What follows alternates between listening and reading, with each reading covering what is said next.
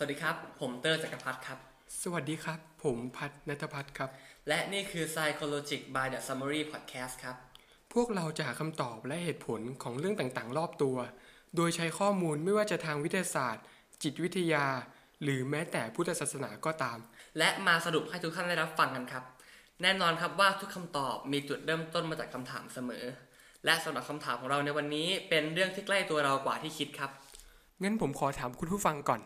คุณผู้ฟังเชื่อเรื่องผีไหมครับ เคยสงสัยไหมครับว่าผีมีจริงไหม แล้วถ้ามีจริงทำไมแต่ละคนถึงมีประสบการณ์ในเรื่องเหล่านี้ไม่เหมือนกันทำไมบางคนเห็นเป็นตัวเป็นตนในขณะที่บางคนกลับได้ยินแค่เสียง น่าสนใจใช่ไหมฮะ จริง ๆ ผมเองก็เคยมีประสบการณ์กับเรื่องพวกนี้นะก็ไม่สิ ผมว่าทุกคนเลยแหละ น่าจะมีประสบการณ์กับเรื่องพวกนี้กันหมดเลยอืมครับ ผมเองเนี่ยเคยไปอยู่วัดป่าที่สกลนครมาก่อน ก็เคยเจอเรื่องแบบนี้มาเลย เฮี้ยนหนักพอตัวเลยครับ ผม เรียกได้ว่าแบบโอ้โหหมาหอดวัดกันกระเจิงเลยครับ อืมครับผมเหมือนผมเลย ผมก็เคยไปวัดป่าเหมือนกันอืมครับผมเองมีประสบการณ์ไปวัดป่ากับครอบครัว ซึ่งตอนนั้นเนี่ย ผมได้พาช่างไปบูรณะวัดอืมประมาณว่าวัดที่จะไปเนี่ยอยู่บนยอดเขาครับแต่ระหว่างทางที่ดินเขาเนี่ยก็มีวัดอีกวัดหนึ่งเหมือนกัน ตอนนั้นผมแวะจอดพักรถกันอยู่ที่วัด ก็เห็นผู้หญิงใส่ชุดขาวนั่งอยู่ในวัดคนเดียวเลยครับ เมื่อตอนประมาณสักตีหนึ่งนี่แหละอืมยังไม่พอนะครับ พอออกจากวัดแล้วขับต่อไปได้สักพัก บังเอิญระหว่างทางมีศาลาพักอยู่ครับผมเองก็เหลือบไปเห็นผู้หญิงคนเดิมเลย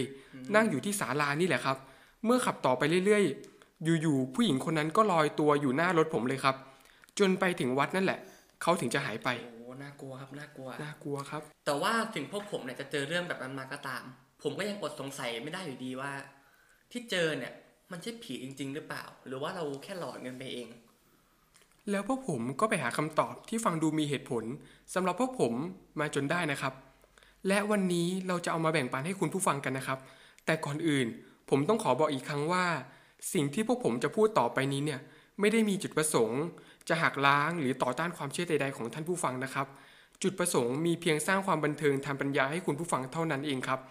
เนื้อหาทั้งหมดเนี่ยพวกผมนำเสนอจากประสบการณ์ส่วนตัวของพวกผมเอง และข้อมูลความรู้ที่พวกผมได้ศึกษามา เพื่อนำเสนอในวันนี้ก็มีอย่างจำกัด และไม่ใช่สัจธรรมแต่อย่างใดนะครับ ครับ ก็โปรดใช้วิจารณญาณในการรับฟังนะครับ แต่ก็อย่าลืมเพลิดเพลินไปกับมันนะฮะก่อนจะเข้าเรื่องกันเนี่ย ผมก็ต้องขอเท้าความถึงบทบาทที่เรื่องผีๆเนี่ยมีในชีวิตของเราก่อนนะครับ คือเรื่องผีเนี่ยมันเป็นเรื่องที่อยู่คู่กับคนไทยอย่างเรามานานมาก เรามีผีหลายสปีชีส์จริง ๆ ไม่ว่าจะเป็นผีกระสือ ผีปอบ ผีตานี แม่นาคพ่อปู่แล้วก็อีกมากมายเลย ต่อให้โลกของเราพัฒนาไปไกลแค่ไหนเรื่องพวกนี้ก็ยังมีบทบาทในสังคมอยู่เสมอเลย ขนาดตอนจะนอนเราก็อ่านหรือฟังเรื่องผี เรื่องเล่าในวงสนทนายามดึกกับเพื่อนๆก็มีประเด็นเรื่องผี แม้แต่หนังเนี่ยที่ทำรายได้ถล่มทลายก็เป็นหนังผีครับ และสิ่งที่เราหลายคนกลัวยิ่งกว่าอะไรเลยก็คือกลัวผีนี่แหละครับผม ไม่ใช่แค่ในประเทศเรานะครับ เรื่องผีเนี่ยมีอยู่ทั่วโลกเลย ตั้งแต่ทวีปเอเชียจนถึงฝั่งยุโรปและอเมริกา ขนาดวิชาจิตวิทยาเองเนี่ยก็ยังมีสาขาย่อยเรียกว่าปรจิตวิทยา หรือภาษาอังกฤษก็คือ parapsychology ครับ ที่ศึกษาเกี่ยวกับพวกเรื่องเหนือธรรมชาติเหมือนกัน และเรื่องผีก็เป็นหนึ่งในนั้นครับ แต่ก่อนที่เราจะไปเข้าใจเรื่องผีกันได้เนี่ย เราก็ต้องเข้าใจหลักการทำงานของจิต หรือว่าตัวรับรู้ หรือว่าที่เรียกในภาษาอังกฤษว่า consciousness ของเราในขั้นพื้นฐานให้ได้ก่อนนะครับ เดี๋ยวผมจะอธิบายให้ฟัง โดยยกตัวอย่างและใช้ความรู้ทางจิตวิทยามาควบคู่ไปด้วยนะครับ คือหลายคนเนี่ยอาจจะเข้าใจผิดว่าจิตของเราเนี่ยรับรู้สิ่งต่างๆ จากโลกภายนอก ซึ่งจริงๆแล้วไม่ใช่นะครับ เพราะว่าความจริงแล้วอะไม่ว่ามันจะเป็นการมองเห็นได้ยินได้กลิ่นลิ้มรสหรือว่าสัมผัส ความจริงแล้วเป็นผลพวงมาจากการสังเคราะห์ของสมอง เพื่อให้จิตของเรารับรู้ได้เฉยๆเลยครับ ยกตัวอย่างเช่น ตอนนี้เลยที่คุณผู้ฟังกำลังฟังผมพูดอยู่เนี่ยกระบวนการฟังที่สมองออกมาประมวลผลก็คือ 1. คลื่นเสียง เคลื่อนที่ออกมาจากแหล่งกำเนิด ไม่ว่าจะเป็นจากลำโพงโทรศัพท์หรือว่าหูฟังที่คุณผู้ฟังใช้อยู่ก็ตามเนี่ยแล้วหูของคุณผู้ฟังก็ตรวจจับคลื่นเสียงนั้นได้ ต่อมาอวัยวะของคอติที่อยู่ภายในหูชั้นในของท่านผู้ฟังก็จะแปลงคลื่นเสียง ที่ตอนแรกเนี่ยมีลักษณะเป็นคลื่นกลไปเป็นสัญญาณไฟฟ้า ซึ่งลักษณะตรงกับสัญญาณของประสาทครับ ต่อมาเนี่ยเมื่อเซลล์ประสาทรับสัญญาณข้อมูลมาแล้วเนี่ยก็จะส่งไปต่อที่สมองส่วนกลีบขมับหรือว่า temporal lobe ซึ่งทำหน้าที่เกี่ยวกับการได้ยินและการเข้าใจภาษา แล้วก็จะส่งต่อไปยังส่วนต่างๆ ที่ทำงานร่วมกันได้แก่หนึ่งเลยฮิปโปแคมปัสครับ เป็นสมองส่วนที่ทำหน้าที่เกี่ยวกับความจำเพื่อที่เราจะได้รู้ว่าแต่ละคำมีความหมายยังไง ไม่อย่างนั้นเนี่ยเราก็ต้องเรียนรู้ความหมายของคำใหม่เลยครับ ทุกครั้งที่ได้ยินคำเลย ต่อมาเราก็จะส่วนไปที่สมองส่วนอะมิกดาลาทาลามัส และไฮโปทาลามัสครับ สมองสามอันนี้เนี่ยมันเป็นสมองส่วนที่ทำงานเรื่องอารมณ์ พอส่งไปปุ๊บเนี่ยเราก็จะสามารถประเมินได้ว่าสิ่งที่คุณได้ยินมาสิ่งที่ผมกำลังพูดไปเนี่ยทำให้คุณผู้ฟังรู้สึกยังไง และสุดท้าย เราก็จะส่งไปที่สมองส่วนหน้า เพื่อใช้จินตนาการภาพจากสิ่งที่ได้ยิน คิดตามวิเคราะห์จากข้อมูลที่ได้รับมา และสุดท้ายนะครับผมจิตของเราก็จะได้รับรู้ผลจากการประมวลผลทั้งหมดพวกนั้นอีกทีหนึ่งคือกระบวนการพวกนี้เนี่ยที่สมองประมวลผลข้อมูลจากภายนอกมาเป็นข้อมูลที่สมองรับรู้ได้เนี่ย มันใช้เวลาแค่หนึ่งส่วนของ 10 วินาทีเท่านั้นเอง เพราะงั้นก็ไม่แปลกเลยที่เราจะเชื่อว่าเรารับรู้จากภายนอกจริง ๆ แต่จากข้อมูลที่เพิ่งนำเสนอไปเนี่ยคุณผู้ฟังก็จะสังเกตได้ว่าปัจจัยภายนอกเนี่ยมีหน้าที่แค่มากระตุ้นประสาทสัมผัสของร่างกาย เพื่อทำให้สมองได้มีการสร้างความรู้สึกขึ้นมาภายในสมอง เพื่อให้จิตรับรู้เท่านั้นเองครับ เพราะฉะนั้นสิ่งที่พวกผมได้นำเสนอไปเนี่ยก็คงจะช่วยยืนยันประโยคที่ว่า แท้จริงแล้วจิตเราไม่ได้รับรู้สิ่งต่างๆจากภายนอกเลย แต่ว่ามันรับรู้สิ่งต่างๆ จากภายในตัวเราเองต่างหากครับ เพราะงั้นเวลาเราเห็นผี หรือได้ยินเสียง จริง ๆ แล้วเรากำลังเห็นและได้ยินเสียงต่างๆ โดยผ่านการสังเคราะห์จากสมองของเราเองนั่นแหละครับ แล้วหลาย ๆ ครั้งมันก็ไม่ได้เกิดจากการกระตุ้นของโลกภายนอกซะทีเดียว แต่ปัจจัยภายในก็มีเช่นกันครับ ซึ่งสิ่งที่สามารถกระตุ้นให้สมองเราสังเคราะห์ ความรู้สึกกลัวผีขึ้นมาได้เนี่ย ก็มีหนึ่งเลย คือความเครียดครับ คนที่กำลังรู้สึกกลัว รู้สึกกดดัน เครียดเนี่ยจะเห็นผีได้ง่ายกว่า คนที่อารมณ์ดีไม่ได้กังวลอะไรนะครับ เพราะเวลาเราเครียดเนี่ยสมองจะหลั่งสารคอร์ติซอลออกมาเยอะมากๆ ซึ่งสารเหล่านี้เนี่ยจะส่งผลให้เราหวาดระแวง แล้วก็สร้างเรื่องสมมุติต่างๆ นานาต่อสิ่งที่เราได้เห็นหรือได้ยิน และยังตีความสิ่งต่างๆ ที่เรารับรู้ตามความกลัวที่เรามีในเรื่องต่างๆ อีกด้วยนะครับ ในบางครั้งที่เราได้ยินเสียงแปลกๆ ที่คิดว่าเป็นเสียงผีเนี่ย ถ้าเราลองไปสืบสาวหาต้นตอของเสียง หลาย ๆ ครั้งเราจะพบว่าความจริงแล้วมันเป็นเสียงลมพัดกิ่งไม้บ้าง เสียงสัตว์เดินบ้าง หรือแม้แต่การเห็นผีบางครั้งก็เป็นเงาของต้นไม้ เงาสะท้อนจากกระจกที่หน้าต่าง หรือแม้แต่ภาพหลอนในขณะที่เรากำลังสลึมสลือ และอีกมากมาย แต่ด้วยความกลัวหรือความเครียดที่เรามีเนี่ย เราก็เลยปล่อยเหตุการณ์พวกนั้นไปโดยที่ ไม่ได้ไปเปิดไฟดูให้มันดีๆ หรือเดินไปสำรวจให้ละเอียด และก็เอาเรื่องพวกนั้นมาเล่าเป็นเรื่องผี นอกจากนั้นเมื่อเราเครียดเนี่ย เราก็จะเริ่มจินตนาการคิดปรุงแต่งไปเรื่อยๆ และเมื่อเราทำแบบนั้นเราก็จะเครียดกว่าเดิมอีก จากเรื่องที่ปรุงแต่งขึ้นมา กลายเป็นวงจรที่ทำให้เราเชื่อในสิ่งที่เราสร้างขึ้นมาเอง คนที่มีความกลัวอยู่แล้วเนี่ยจะเห็นผีได้มากกว่าคนกล้า และคนที่เสพยาตอนที่กำลังเครียดเนี่ย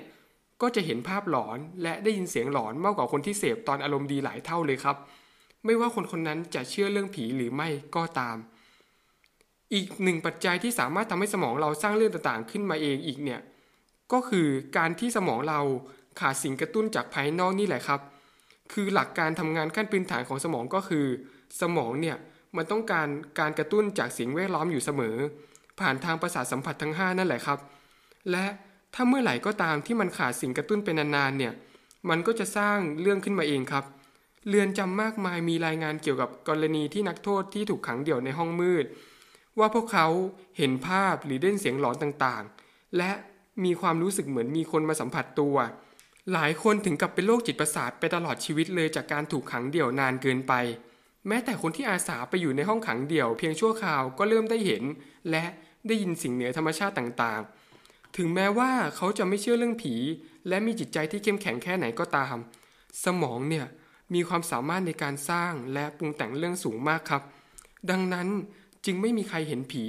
ในที่ที่มีสิ่งกระตุ้นมากพอ เช่นในผับ คอนเสิร์ตวงล็อก หรือกลางสีแยกไฟแดงในเมือง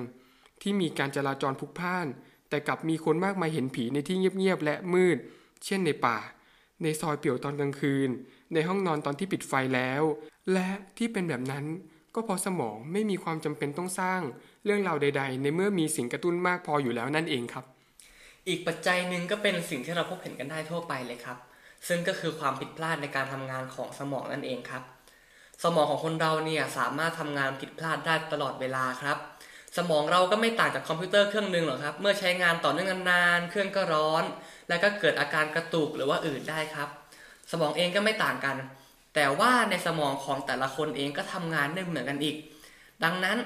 คนที่เห็นผีก็จะเห็นได้อยู่บ่อยๆ ในขณะที่คนที่ไม่เห็นก็จะไม่เคยเห็นเลย จนกว่ามันจะเกิดความเปลี่ยนแปลงในด้านโครงสร้าง หรือว่าเคมีของสมองนั่นแหละ ซึ่งสิ่งเหล่านี้เนี่ยมันเกิดได้จากการกระตุ้นของปัจจัยมากมายครับ มีการศึกษามากมายเกี่ยวกับปัจจัยที่กระตุ้น แต่ว่ามีผลงานหนึ่งที่มันน่าสนใจมาก ผลงานนี้เนี่ยมาจากผู้เชี่ยวชาญด้านสมองชื่อดัง ชื่อว่าศาสตราจารย์โอลิเวอร์แซกครับ โดยเขาเนี่ยได้รวบรวมงานวิจัยที่เกี่ยวข้องกับการได้เห็นหรือได้ยินเรื่องเหนือธรรมชาติต่างๆ มาวิเคราะห์อย่างละเอียด และก็นำมาตีพิมพ์เป็นหนังสือที่มีชื่อว่า hallucination หรือว่าประสาทหลอน ซึ่งวางจำหน่ายในปี 2012 ครับ ผลการรวบรวมของศาสตราจารย์แซกเนี่ยพบว่าเมื่อนักวิจัยพาผู้ที่ได้ยินเสียง หรือว่าได้เห็นสิ่งเหนือธรรมชาติมาเข้าเครื่องสแกนสมอง ทุกครั้งที่พวกเขารายงานว่าได้เห็น หรือว่าได้ยิน สมองส่วนที่ทำหน้าที่การรับรู้การได้ยิน หรือว่า auditory cortex และการมองเห็นหรือว่า optical lobe ของพวกเขาเนี่ยจะแสดงการทำงานอย่างชัดเจน ทั้งทั้งที่ไม่มีแหล่งกำเนิดภาพหรือเสียงใดๆเลย หมายความว่าสารเคมีในสมองที่มันดันเกิดไม่สมดุลขึ้นมาในช่วงเวลาสั้นๆเนี่ยสามารถสร้างเสียงหลอน แล้วก็ภาพหลอนขึ้นมาได้เอง โดยที่มันไม่จำเป็นต้องมีแหล่งกำเนิดของสิ่งเหล่านั้นอยู่ภายนอกเลย ซึ่งก็ตรงกับการค้นพบที่ว่าผู้ป่วยโรคประสาทหลอน มีสารสื่อประสาทโดพามีนมากกว่าระดับปกติครับ เรื่องทั้งหมดมันก็มีอยู่ประมาณนี้ครับ ทีนี้จะให้ผมตอบคำถามที่ว่า สรุปแล้ว ผีเนี่ยมีจริงไหม ผมก็คงตอบว่าผีเนี่ยมันทั้งมีและไม่มีครับ มันมีชีวิตอยู่ในสมองของเรา มีบทบาทอยู่ภายใน แต่ทว่าในโลกภายนอกนั้นมันไม่ได้อยู่ครับ หลวงปู่มั่นภูริทัตโตเคยกล่าวเกี่ยวเรื่องผีไว้ว่า ความจริงแล้ว ผีที่ทำให้คนเกิดความกลัวและเป็นทุกข์กันนั้น เป็นผีที่คนคิดขึ้นที่ใจ ว่าผีมีอยู่นั้นบ้างที่นี่บ้าง ผีจะมาทำลายบ้างต่างหาก จึงพาให้กลัวและเป็นทุกข์ขึ้นมา ถ้าอยู่ธรรมดาไม่ก่อเรื่องผีขึ้นที่ใจ ก็ไม่เกิดความกลัวและไม่เป็นทุกข์ ฉะนั้นผีจึงเกิดขึ้นจากการก่อเรื่องของผู้กลัวผีขึ้นที่ใจ มากกว่าผีจะมาเอาจากที่อื่น หรือถ้าจะให้สรุปอย่างกระชับ ก็คงจะเป็นตามที่หลวงปู่ดุลอัตโลได้ตอบในคำถามเดียวกันว่า ที่ว่าเขาเห็นนั้นเขาเห็นจริงๆ แต่สิ่งที่ถูกเห็นนั้นไม่จริง สุดท้ายแล้ว ไม่ว่าความเชื่อของแต่ละท่านจะเป็นยังไง ผีจะมีตัวตนอยู่ที่โลกภายนอกจริง ๆ หรือเปล่า มันก็ไม่ใช่ปัญหาเลยครับ หากสุดท้ายเราสามารถจัดการผีที่ใจของเราได้จริงไหมครับ ก่อนจะลากันไป ผมก็หวังว่าเรื่องที่พวกผมได้นำมาเล่าในวันนี้เนี่ยทุกท่านจะได้คำตอบของคำถามกลับไปนะครับ หรือบางท่านก็อาจจะไม่ต้องการคำตอบอีกแล้วก็ได้ครับ สำหรับวันนี้ผมเตอร์จักรพัฒน์ครับ และผมพัฒนัทพัฒน์ครับ ไว้มาหาบทสรุปของคำตอบจากพวกเราได้ใหม่นะครับ สวัสดีครับ